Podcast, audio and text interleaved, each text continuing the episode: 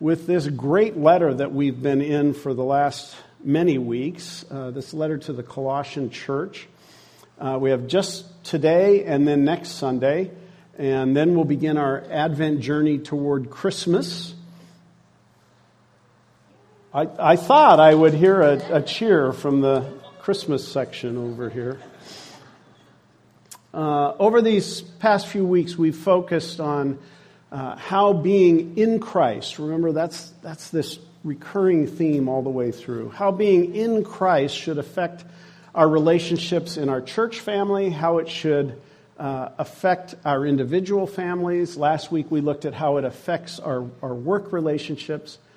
And this morning, Paul and Timothy uh, turn their attention uh, to our relationships with people uh, who have not made that transition into faith in Jesus.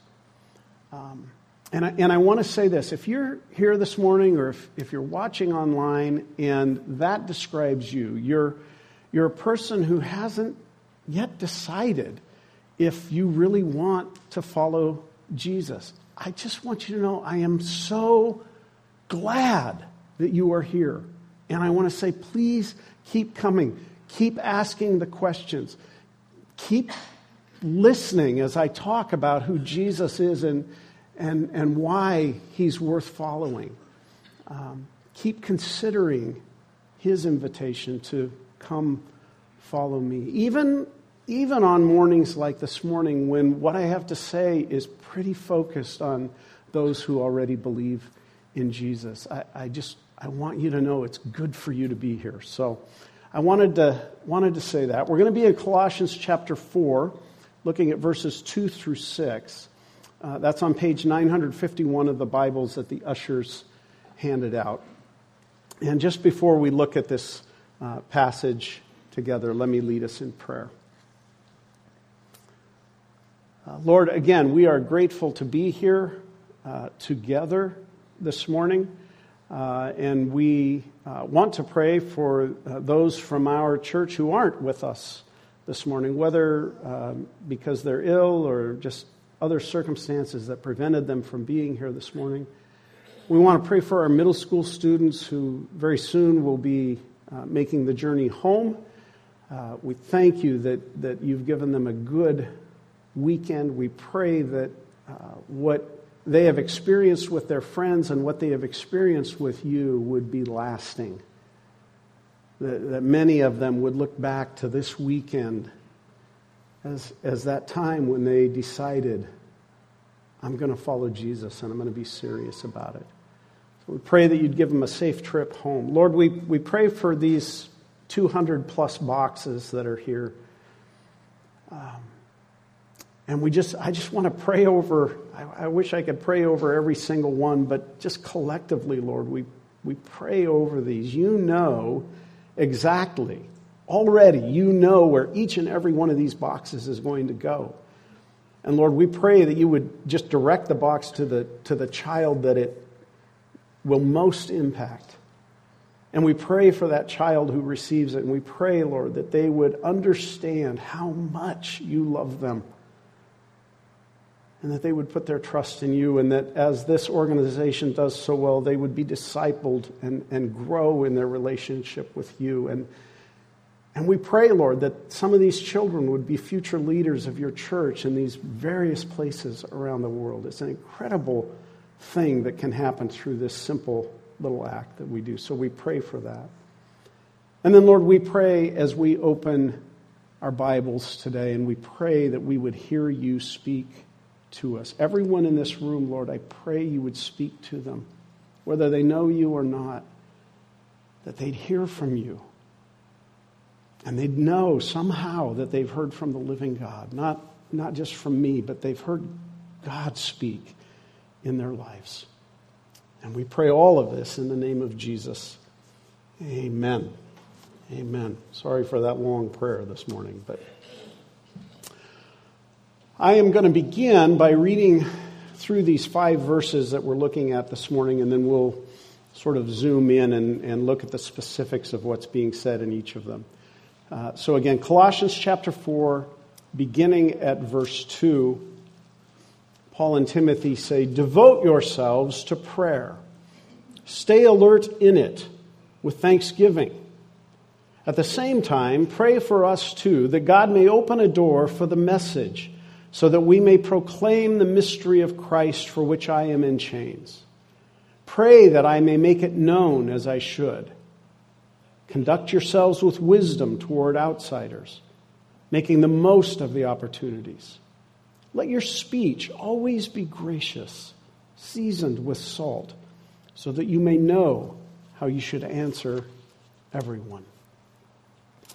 I don't know how many of you remember uh, nine weeks ago when we uh, began this series, but Paul and Timothy began this letter by saying that they were praying for the Colossians.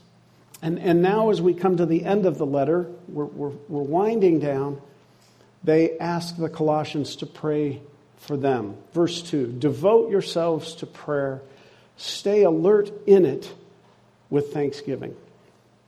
We know that being devoted to prayer was one of the early marks uh, of, of the, the first century church. We saw this when we went through the book of Acts together last year. Acts 2:42 tells us that those first believers devoted themselves to the apostles' teaching about Jesus. They devoted themselves to fellowship with one another, and they devoted themselves to prayer. Now, the, the Greek word under this word devote, it's, it's not really surprising. Maybe it adds a little understanding. It, it means to continually press on towards something with strength that prevails even when it's hard. How many of you know that prayer is hard? My hand is up because I think prayer is hard, okay? I really do. I know it comes pretty easy for a lot of people. Some of you just aren't being honest. That's why you didn't raise your hand. I, I was, I was praying for Spud and Leona this week. And as I was praying, my, mind went to when they used to own the hardware store. And all of a sudden, I'm thinking of something I have to get at the hardware store. I'm supposed to get birdseed. We used two different kinds. We were out of one. Which, which was the one that we were out of, and how much was I supposed to get? And oh, yeah, I'm praying for Spud and Leona. My mind just squirrel, right? That's me when I pray. Prayer is hard work, but it's good work. It's important work. And we need to stay at it. We need to devote ourselves to it. We stay at it in a couple of specific ways. Paul says, be alert and uh, uh, have an attitude of thanksgiving. Being alert literally means watching with, with eyes open, uh, aware of what's going on. Right? When we're little, we're, we're taught to pray with our eyes closed and, and fold our hands, which is, is fine if that helps you uh, not get distracted. It doesn't help me much. My mind still goes. But Paul tells the Colossians to pray with eyes wide open, eyes that see what's going on. What's going on where? Well, what's, what's going on in our world? Right? Plenty of things to be aware of that we need to pray for. What's going on in people's lives that we need to be aware of, that we need to be praying for. So, being devoted in prayer means staying alert. It, it, it's also anchored, Paul says, in this heart attitude of thankfulness or gratitude. This is the sixth time that Paul uh, in this letter, it's the sixth time that Paul has told them to be thankful or do something uh, from a from a attitude that is full of, of thankfulness. Thankful for what? Well, I mean, the first thing that came to my mind as we're, as we're talking about prayer is thankfulness that we know a God who is not only powerful enough to change circumstances, but we have a God who actually cares. That's unique. In many other religions, people pray to a God who is powerless, but they believe he really cares. He's not a real God, obviously. Or they pray to a powerful, angry God who doesn't really want to be bothered with people. And, and that's not us. Hebrews 4 tells us that we have a great high priest whose name is Jesus, and he sits at the right hand of the Father. We don't have a high priest who's incapable of sympathizing with our weaknesses because he's been tempted in every way that we have, and, and yet he was without sin. And so Paul says, therefore, let us boldly or confidently approach the throne of grace to receive mercy and find grace whenever we need help. Does that make you thankful? Really? We can be thankful that in Christ we have direct access to the living God who created everything we can see, and as Paul has already told us in this letter, everything we can't see. Right? We can be thankful for that, are we? I heard about a person this week who, when they wake up in the morning, they start praying. First thing they do, they, they, they start praying. And when they come to the end of that prayer, they don't say amen. Why? Because they understand that they are to be continually devoted to prayer with eyes wide open to the world around them and, and with hearts that are full of thanksgiving. So this person's prayer begins in the morning and it continues all the way through the day. So when one of their coworkers is having a, a, tough day, they pray for them. When they pass a crash on the highway, they pray for the people involved in that, for the families of the people involved in that crash. When they pull into their driveway at night and they see a house standing with a roof on it, they thank God because they know that a lot of people don't have that. You know, we know there's a, a, family in our church right now who lost the, the dwellings that they were in, and, and the community is, is rallying around. But we should be grateful, hearts full of thanksgiving. And it's, it's only when their head hits the pillow, this person that, that I heard about this week.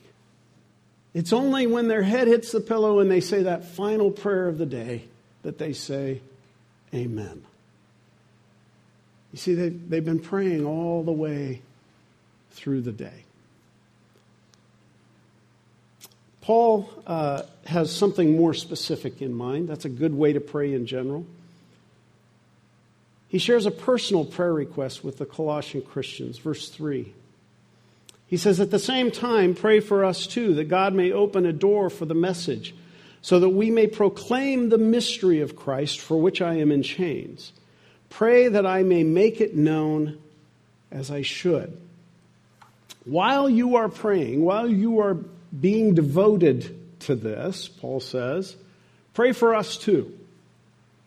He started the letter by letting the Colossians know that he was praying for them, or that he and Timothy and, and probably Epaphras we're all praying for them, and now he says, Pray for me too. And the first thing that Paul asks them to pray for is open doors. Open doors. What does that mean? Uh, there were times that God opened prison doors for believers in the, in the early church. Um, but I don't think Paul's asking to be freed from prison here. I think Paul's asking the Colossians to join him in praying for opportunities to share the message about Jesus within these prison walls. That, that same message about Jesus that had put him in prison in the first place. And we're not positive, but since Paul probably wrote this letter from the same prison he wrote Philippians from, it's reasonable to think that this prayer was answered in his letter to the Philippians. Uh, Philippians 1 12 through 14. He says, Brothers and sisters, I want you to know that what has happened to me, what has happened? He's ended up in prison. What has happened to me has actually resulted in the advance of the gospel, so that it has become known throughout the whole imperial guard and to everyone else that my imprisonment is in the cause of Christ. Most of the believers have gained confidence in the Lord from my imprisonment and dare even more to speak the message fearlessly. I, I, I, was thinking about how often in our lives we pray for release from uh, whatever prison we find ourselves in, instead of looking for open doors for the gospel that may come as a result of being in that prison. What do I mean by that? Uh, Becky and I had dinner with Buzz and Barb the other night, and, and Bud was, Buzz was talking about all of the opportunities uh, for evangelism and for discipleship that have come from the imprisonment uh, that his body uh, has been in since his fall. One of his caregivers gave her life to Christ um, because of spending time with Buzz.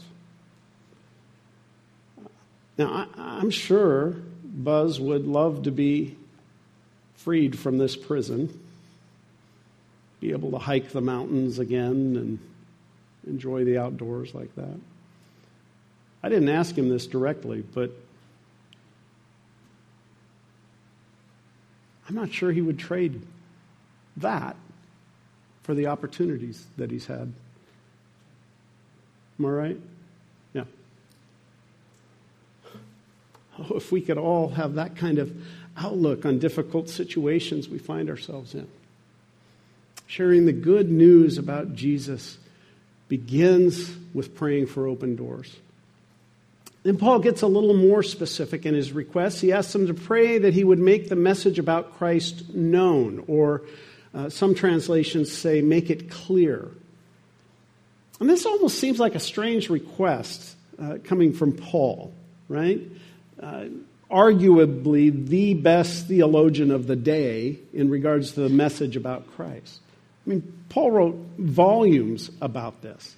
Does he really not feel confident in his ability? Does he not really feel like he doesn't understand the gospel?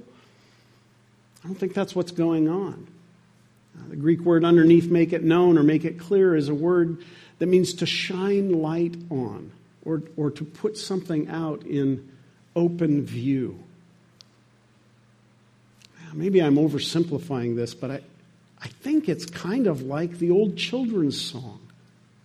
This little light of mine, I'm going to let it shine. I'm not going to hide it. I'm not going to let Satan blow it out. I'm going to let it shine. As Paul says, as I should. Right? So I don't think Paul's asking the Colossians to pray that he'd become better equipped to share the gospel, which is an excuse I hear all the time from people. I just don't know enough to share my faith.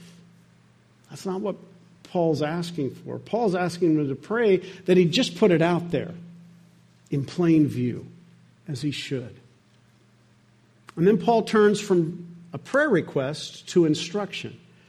He moves from asking the Colossians to pray for his own evangelistic opportunities to telling the Colossians and us, I believe, how we should be sharing the good news about Jesus. Verse 5. Conduct yourselves with wisdom toward outsiders, making the most of the opportunities. Let your speech always be gracious, seasoned with salt, so that you may know how you should answer everyone. Now, there's a couple of things that sort of jump out at me in these verses, and the, and the first is this it's, it's so obvious that maybe we go past it. We are expected to be in relationship with outsiders. That's sort of a base expectation that he has here. That we are in relationship with people who have not yet decided to follow Jesus. The church was never intended to be a place for Christians to sort of live in this monastic, secluded life, safe from the outside world. If we aren't rubbing shoulders with people who need to know about Jesus, how are they ever going to know about him? Right? So, what does that mean? Uh, given what Paul has already said about making the message about Jesus clear or, or letting our light shine, we know, I think, that this doesn't mean we act just like the world. But we cannot make the gospel clear to people who need Jesus if we refuse to even be around them. So I think one of the first things we have to ask ourselves here is do I even know any non Christians? Because I, I can't do what, what Paul is asking me to do if I'm not even around any. Paul says that we're to engage with these outsiders with wisdom and, and to make the most of every opportunity. You know, that there are opportunities that are only served up once. Some opportunities we get again and again and again, but some opportunities, they only come once. And when those opportunities present themselves, when, when that door opens, we can step through it, or we can say, not today. And saying not today may mean that we have lost that opportunity forever. And some of those opportunities become opportunities for the gospel. I think I've shared with you all before that while I was in seminary, I uh, worked at the spaghetti factory. At that time, uh, there was only one in Portland, the original one that all of the others came out of. It was down on 3rd and Pine. And I think uh, it may have even been my very first shift. It was, it was within that first week, anyway one of my coworkers came up to me and he introduced himself as Jeff, and then he asked me if I was wearing black socks. And my immediate answer was yes, because that was the dress code. If, if you didn't have black socks on, you didn't get to work your shift. So I, I didn't know this guy. Maybe it's some sort of a trick, you know, and if I say, well, no, I'm, I've got tan socks on tonight. I'm out, right? So I said yes. His next question threw me off, though. He asked if he could buy them from me. Now, if, if I sell Jeff my socks, I don't get to work that night, right? So that's a problem. And I'm, I'm looking at this guy like he's kind of nuts. And he, it gets worse because he says, actually, I only need the top three inches. Who is this nut job, right? Well, the, the story goes that, that Jeff had been in a hurry to, to get to work that night, and he didn't change into black socks. And Jeff knew that if he didn't at least appear to have black socks on, he'd be sent home. And he really needed the, the, the money from his shift that night. And he reasoned out that if he could just buy the top three inches of sock, black sock, off of some poor fool, he, he could slip those over his white socks and sort of hide the fact that he didn't have black socks on. This idea was just crazy enough that I said, sure. so we went into the back room. I took my shoes off, took my socks off. We cut off the top three inches. He got them on, and you know, I gave. him. Yeah, looks good. They look like it looks like you got black socks on, and we both got to work our shifts that night. More importantly, that weird encounter uh, was the beginning of a what became a lifetime friendship uh, with Jeff. Uh, Jeff became one of my very best friends until cancer took him about 10 years ago. But even more important than our friendship was the fact that Jeff was an atheist. Of course, I didn't know that at the time. But our friendship led us into long conversations about Jesus. And eventually, Jeff became a devoted follower of Jesus Christ. And I have to ask myself, What would have happened if I hadn't stepped through that crazy door when he asked me if he could buy the top three inches?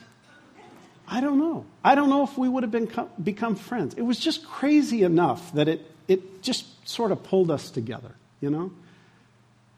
And if we hadn't have become friends, was there someone else that was going to tell Jeff about Jesus? I don't know. Maybe. But maybe not, you know? Uh, here's another quick story. Uh, I don't know if you know this or not, but, but people finding out that you are a, a pastor is one of the quickest ways to be excluded from neighborhood block parties. it, it shuts down conversations quicker than, than anything. Uh, in one of our neighborhoods, uh, Becky became known as the PW, the preacher's wife. Um, and it was, it was a code word for pull the blinds, you know. Watch out. Here comes the PW. You know, stay away. But after a while, crisis hit in some of the homes in our neighborhood. And you know, eventually everyone, all of us, have a crisis that hits. Happens to all of us. But, but when it did, guess who they came to for prayer? The PW. Some of those people eventually became Christians. When we moved away from that neighborhood, one of the guys who hadn't spoken a word to me while we lived there flagged me down. Last trip, uh, of, in, the, in the moving truck. And with tears in his eyes, he said, I'm really going to miss you guys. You're the best thing that ever happened to this neighborhood. Why would he say that? Well, our daughter had become their babysitter, and she had taken the light of Jesus into their home. Step, step through an open door. I'm going to tell one more on you, honey. Becky used to sell books, uh, used books through Amazon. Uh, and, and at its peak, she was mailing 40, 60, I think even 80 or more books a day uh, at the post office. And so she got to know the ladies at the post office that was inside our thriftway. Um, and, and one day they asked her what her husband did for work right? But, like happens with everyone, eventually crisis hit in one of those ladies' lives. And uh, her coworker asked if we would pray with her right there at the post office in Thriftway. And so we did. That lady became a Christian. Then her husband became a Christian. We got him his first Bible. I, like to tell those stories because Becky isn't this outgoing evangelist, right? She's not. That ain't her. But here's what she can do she can, she can just be there when those open doors come and then step into them, right? That's all it takes. Any opportunity can be an opportunity for the gospel, whether it's standing in the post office or selling the top three inches off of your socks. Um, just being there to be Jesus to the people around us is, is really all it takes. Well, let's, let's move on. Verse 6, Paul gives uh, a couple more instructions to how we are to behave with outsiders. He says, Let your speech always be gracious, seasoned with salt, so that you may know how you should answer everyone. Um, Bible scholar David Garland says the experience of grace should make us gracious. Let that sit for just a moment. The experience of grace should make us gracious. We do well to remember what it was like when we were formerly estranged from God. What was it we needed to hear? What was it that, that touched our hearts? It would help our approach, he says, if we look at those we consider to be poor, miserable sinners in the same way we imagine that Christ looked at us when we were once lost in the darkness of our own sin. He says that the key to the kind of evangelism Paul is talking about here is to season our witness with liberal doses of the virtues spelled out in chapter 3 compassion, kindness, humility, meekness, patience, love, wisdom, thanksgiving. Are we preaching at people? Or are we showing them just how Jesus has transformed our lives? Paul says uh, that we should season our speech with salt. He does not mean by this that we should swear like sailors. Okay? That's not uh, what he means. Uh, some of the translations uh, say it really well. Let your conversations be gracious and attractive. Are we making Jesus attractive? Is it, is it like that first bite of whatever your favorite food is that you say, hmm, I want some more of that? When unbelievers are around us, do they say, I, I don't understand what it is, but I want to be around them more. I want some more of that. I want some more of Jesus. Uh, Matt Mikalatos has written several books. One that, that I really love is called Good News for a Change. And in it, Matt says we should be asking ourselves what would be good news to the person I'm sharing with? What would be good news to the person I'm sharing with? And that question means that we have to know something about that person's story, right? We have to learn about them and the things that make them feel most broken. And then, so often, we can tell them how Jesus actually addresses that particular brokenness. We make Jesus attractive, specifically attractive to that need they are expressing. So that's, that's the five verses that we're looking at uh, today. Let me, let me see if I can come up with a couple of takeaways for us. Uh, overall, these five verses are about how to take the message about Jesus to other people, right? If you're here this morning and you're not a follower of Jesus, uh, the only takeaway I have for you this morning is the same thing that I say all the time. Jesus is the very best thing that's ever, ever happened to me. And uh, if you don't know him, I just want to say your life could be so much better. Uh, not that I would think it's better, but you would think it's better, right? It's not a judging kind of, it's just Jesus promises abundant life, and, and he delivers on that promise. So that's, that's the, maybe the first category of people that I'm giving a takeaway to. If you're here this morning and you have no interest in taking the message of Jesus to others, um, then you're probably actually in the first category. I want to suggest you don't really know him. Because to know him is to love him.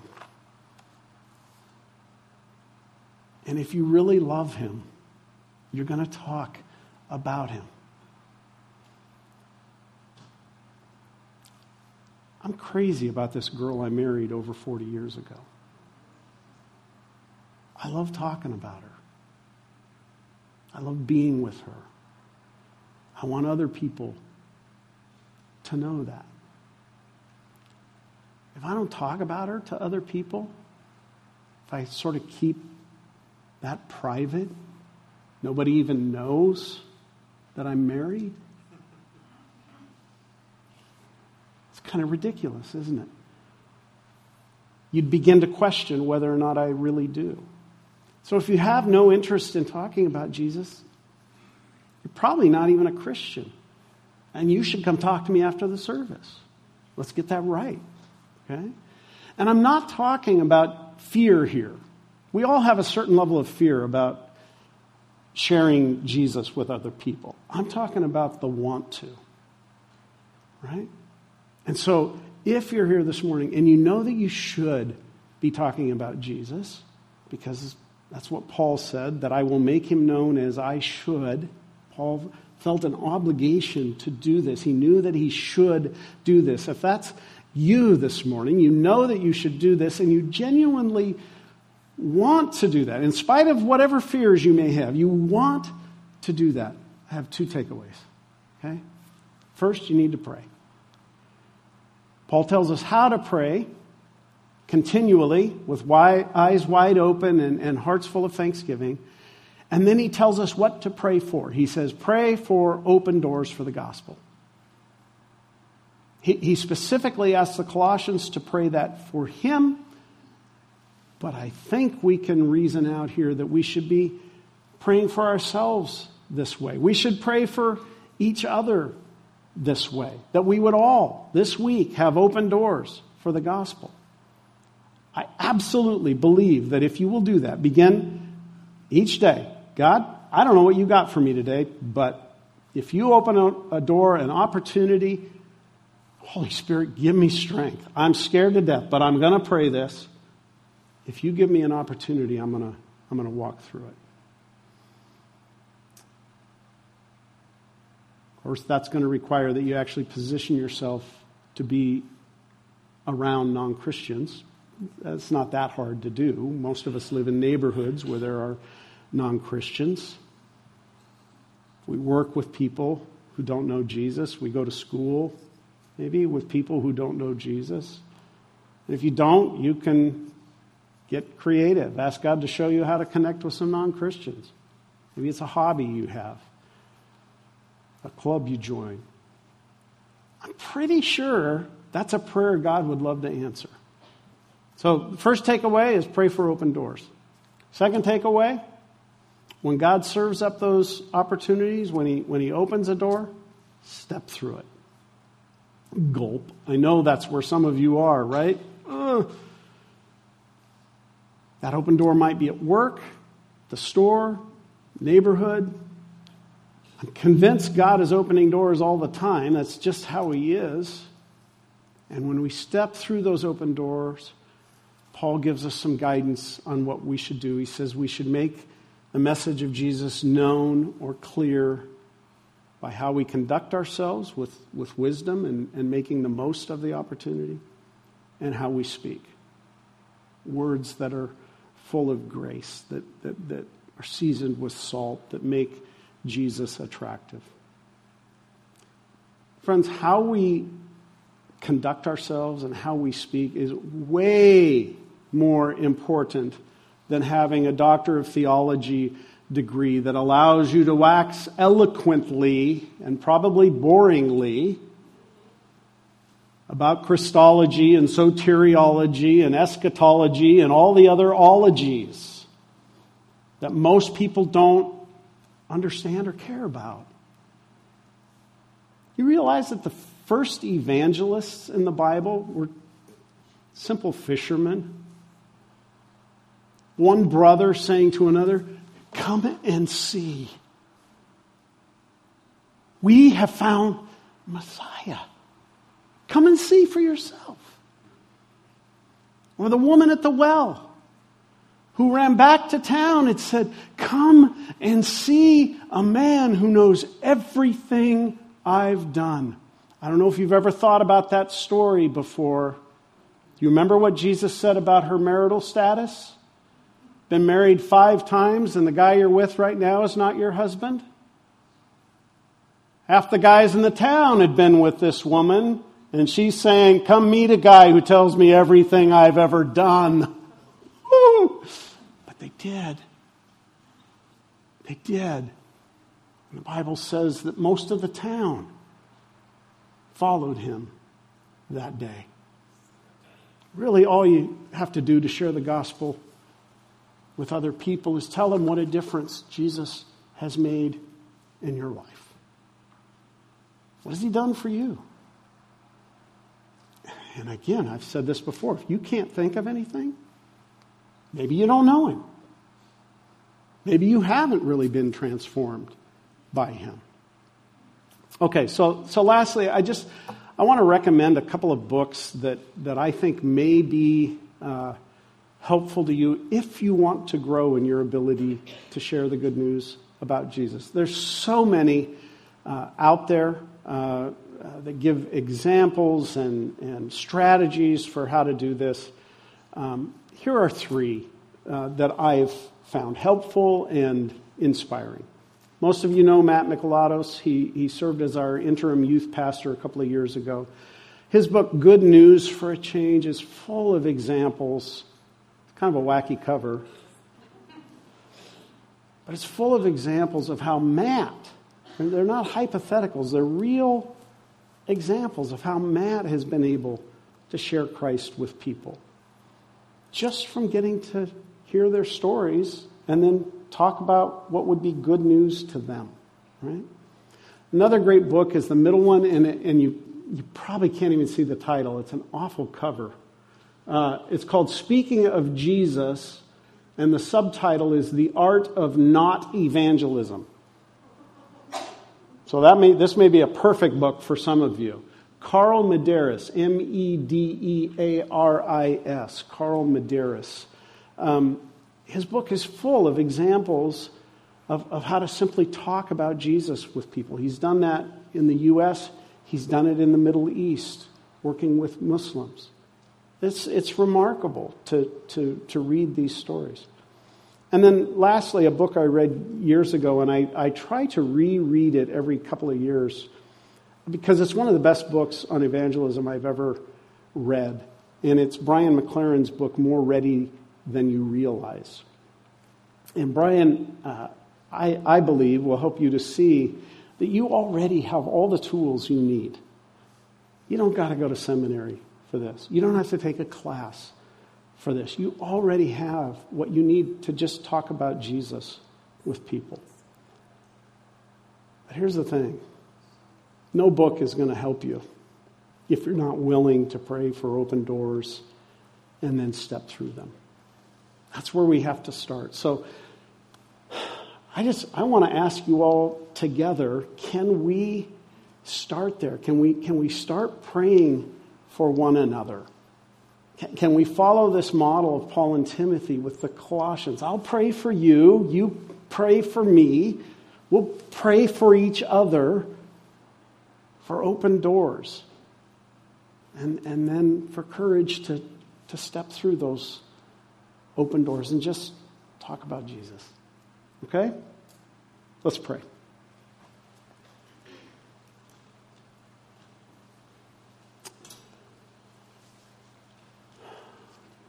Jesus, I believe that probably most of the people in the room this morning feel like, yeah, I should do that. And most of them even feel like I want to, but I'm I'm scared. I don't know where to start.